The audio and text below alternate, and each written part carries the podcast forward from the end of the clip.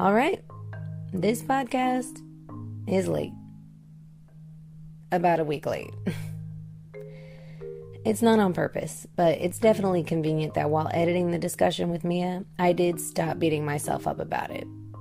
I don't know about you, but when I sense a change in my performance, I get worried. Worried it'll become a pattern, worried I'm not as capable as I once was, worried that I've really never had it under control to begin with, worried that this might be a sign that this is the new version of my life, a less accomplished trajectory, maybe even the beginning of the end.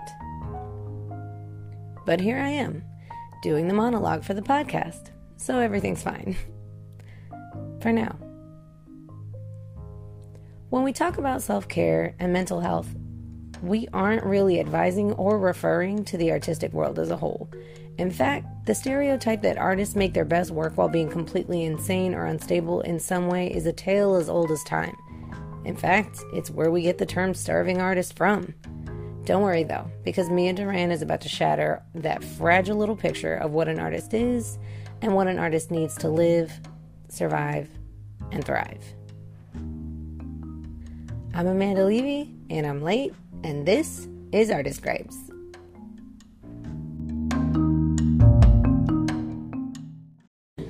Oh, hi. Hey. So, who are you, and what are you doing here? In your podcast. Yeah. Um, uh, my name is Mia Duran. Um, I'm primarily a painter. Uh, I have my degree in painting, but I focus on lots of different mediums. I do weaving, uh, different type of textile works, uh, drawings, and things like that. But I call myself a painter, and I've been doing this now for oof, uh, I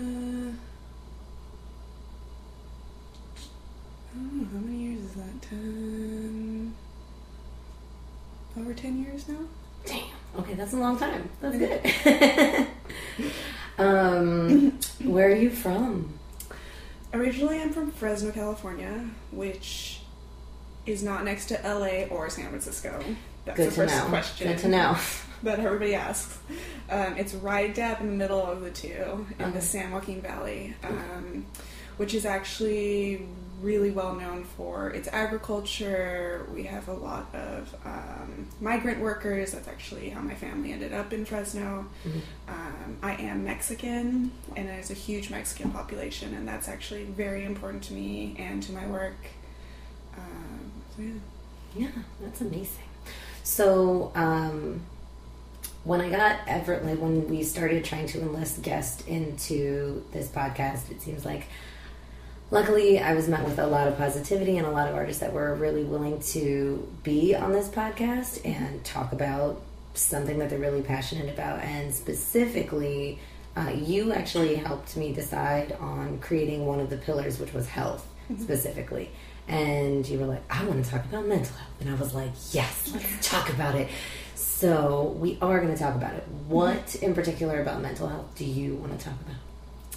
Um, I want to talk about how mental health influences artists, how it also can be um, detrimental to artists, and just how, and this idea of like the tortured artist, Mhm. and ju- just different aspects of how mental health it, it, mental health isn't necessarily discussed as much. It slowly is being more discussed in society, but it's definitely not discussed as much in art. Mm-hmm. So that's really what I'm looking to do.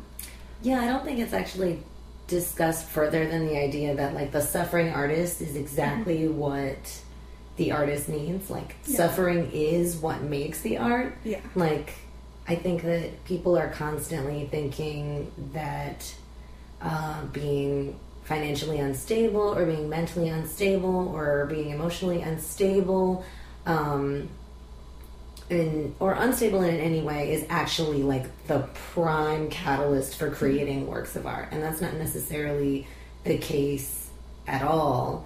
But i think because we see these depictions of like Van Gogh, Or Basquiat. Exactly. Uh, Just all of this suffering. It's like, well, what would this artist be without this suffering, kind of thing. And then in turn, it's like, what would any of these artists be if they weren't uh, either crazy or self-destructive or destroyed by society? Uh, and in a way, I think that makes society feel good about sort of treating artists less than or giving them struggle Yeah. or contributing to that struggle because they passively feel like they're contributing to a masterpiece in a weird way. Does that make sense? Um, so uh, I'd like to obviously talk to you about that. I mean, it's a discussion that needs to be had um, because I think there's so many people that function in quite the opposite way.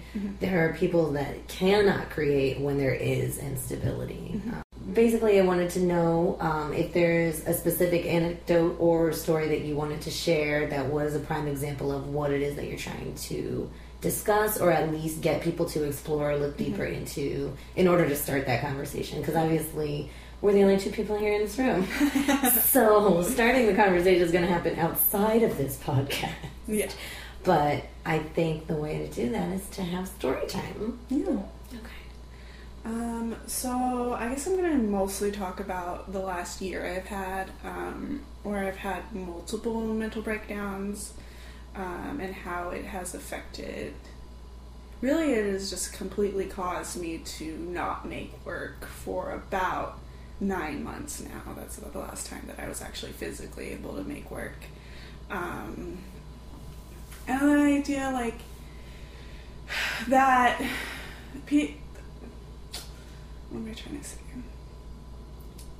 That yes, these mental breakdowns and these bad, like this bad time that I'm going through, um, can influence the work. Um, and I'm not discounting that of people who make work that is from a place of pain.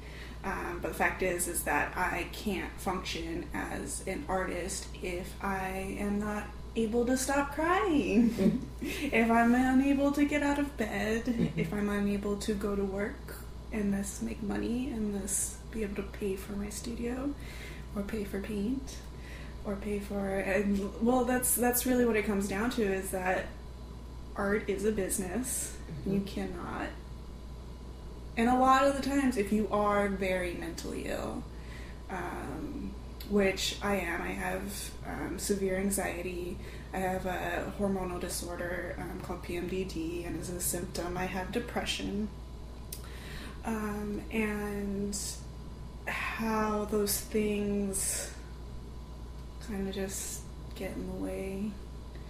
Um, and I'm getting help. Like that's and like it's just is the greater conversation of like getting help, mental health, people dealing with these things. Um, and I am slowly coming out of this rut, but that idea that like I am not beating myself up about the fact that I haven't made art for nine months. Um, I definitely have before. I've gotten to the point now where it's like, okay, like there's no point in making myself feel bad because I already feel bad. Mhm. Um, so I just am embracing and working on this illness and these things that need to be dealt with before I can get back to my art. Mhm. Um, and that's okay. And there's nothing wrong with taking a hiatus from making art, from taking time to deal with your life. I'm still an artist. Um, I don't have a painting studio right now, but that again, I'm still an artist. Mhm. Like there's it's there's nothing wrong with these things, and that's a that's part of the conversation that I think is very important. Is that like, especially in the way that the economy works and everything like that now, and how nobody actually has a career. Most people don't have careers or a set career that they have all their life. Um, there's a possibility that I might not be an artist late down the road, and that's fine. Mhm. Um, and it might be because of my mental health or other outside things, but again, it goes back to this thing of like, don't beat yourself up about art, and that's I I went to art school in San Francisco to the San Francisco Art Institute, um, and that was something that was really ingrained in me by my colleagues, by my teachers. This idea of you have to make art, and if you're not making art, you should feel awful about yourself. There's something wrong with you. Um, you're a failure. Um, and I don't need anybody else to be telling me that because my depression's already telling me that I'm a failure. so I don't need outside sources to be hammering this into me. Um, I definitely can know that my career has taken a hit because I haven't been in art in the last nine months. Um, I was definitely doing things before that. I had a residency. I um, had recently gotten uh, a grant but because I've been dealing with my mental health, I haven't been able to apply for things and stuff. So they, I understand that yes, it does affect my career, but that's okay. Everything's okay. We're still. I'm gonna make art eventually, and if I don't, oh well. I will. I'm pretty positive I will, but it's fine and being mentally ill is fine and mm-hmm. taking a break from art is fine um, it's all part of the process it's all part of the world we live in it's not we don't live we're not um, da vinci we don't get patrons the church isn't paying us we're just. It's not. wait, wait. it's literally the only reason I had you as a guest. I'm so sorry. I'm so sorry, audience. It's like, um, yeah, I think it's been a. I mean, since we've met, it's been sort of rocky as a topic because I've always meeting other artists. Sometimes you have a clique or a group of people in which you hold each other sort of like passively accountable by mm-hmm. asking something. Mm-hmm. Um, which is like, hey, what are you working on? Yeah. And what are you working on um, is usually something that you say. I mean, if you're not an artist, you usually say that because you're genuinely interested in whatever else is happening, what's next, you mm-hmm. know maybe it's been ages since you've seen the artist or uh, ages since you've seen a show of theirs or seen them in a group show or maybe you just happen to miss it mm-hmm. um, but i think in a lot of circles or at least um, within some of my other groups of friends there are certain members that are like what are you working on to like keep you chipper keep you up or keep you productive mm-hmm. um, but i also know that sometimes it feels crushing when for me when someone says, you know, what are you working on? And I'm like, nothing for right now. Mm-hmm. Um, and there's that face like, oh, I'm sorry. Like, yeah, oh, like, it's almost like you lost a loved one. Yeah. um, and then you feel guilty because they feel guilty. It's like this weird spiral, and literally, you could just be like, nothing right now. Mm-hmm. Um, and that's fine because I have life I had to get exactly. a second job. Yeah. I had to pay for my dog's uh, surgery. So yeah. like, things like that, things come up. So yeah, there's a difference between accountability and and if you have that relationship with the person and having account that's one thing and people holding you accountable to making art um, but only within the context you have to have like outside mm-hmm. people like to do that a lot where they're like you they don't know the context of your life and it's mm-hmm. like then you shouldn't pass judgment on what I'm doing like yeah. like you don't know where I'm at what I'm doing. Yeah. yeah. So what is the takeaway and who is it for today um, so the takeaway can be used for artists, but it's really just intended for anybody with mental illness. Um, that if you notice that, and I don't want to correlate it directly to work, but if you notice that you're not doing whatever it is at the level that you usually do, um, to just take a step back um, and look at yourself. Um, and I was actually talking to a friend about this last night uh, about selfishness and not the idea that you of like putting other people down, um, but the idea of really focusing on yourself and taking that time, taking that break to really reflect on how you are doing, how you are feeling. Um, and within that, it, realizing and taking the time to find help. Um, because it is okay, again, it is okay to be mentally ill and it is okay to feel these things.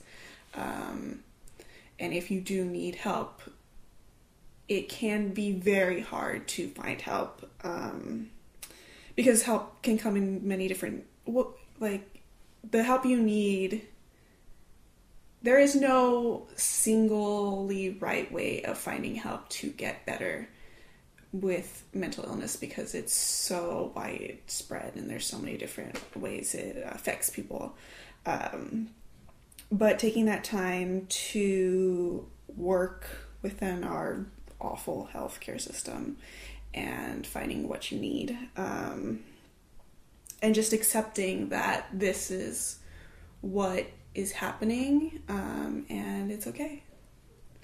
Yeah, everything's okay. So. Feel good about that. Thank you Okay. Well.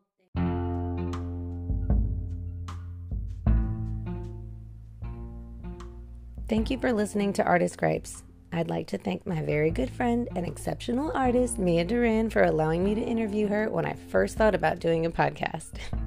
Mia recently displayed her work at the Index Art Center in Newark, New Jersey.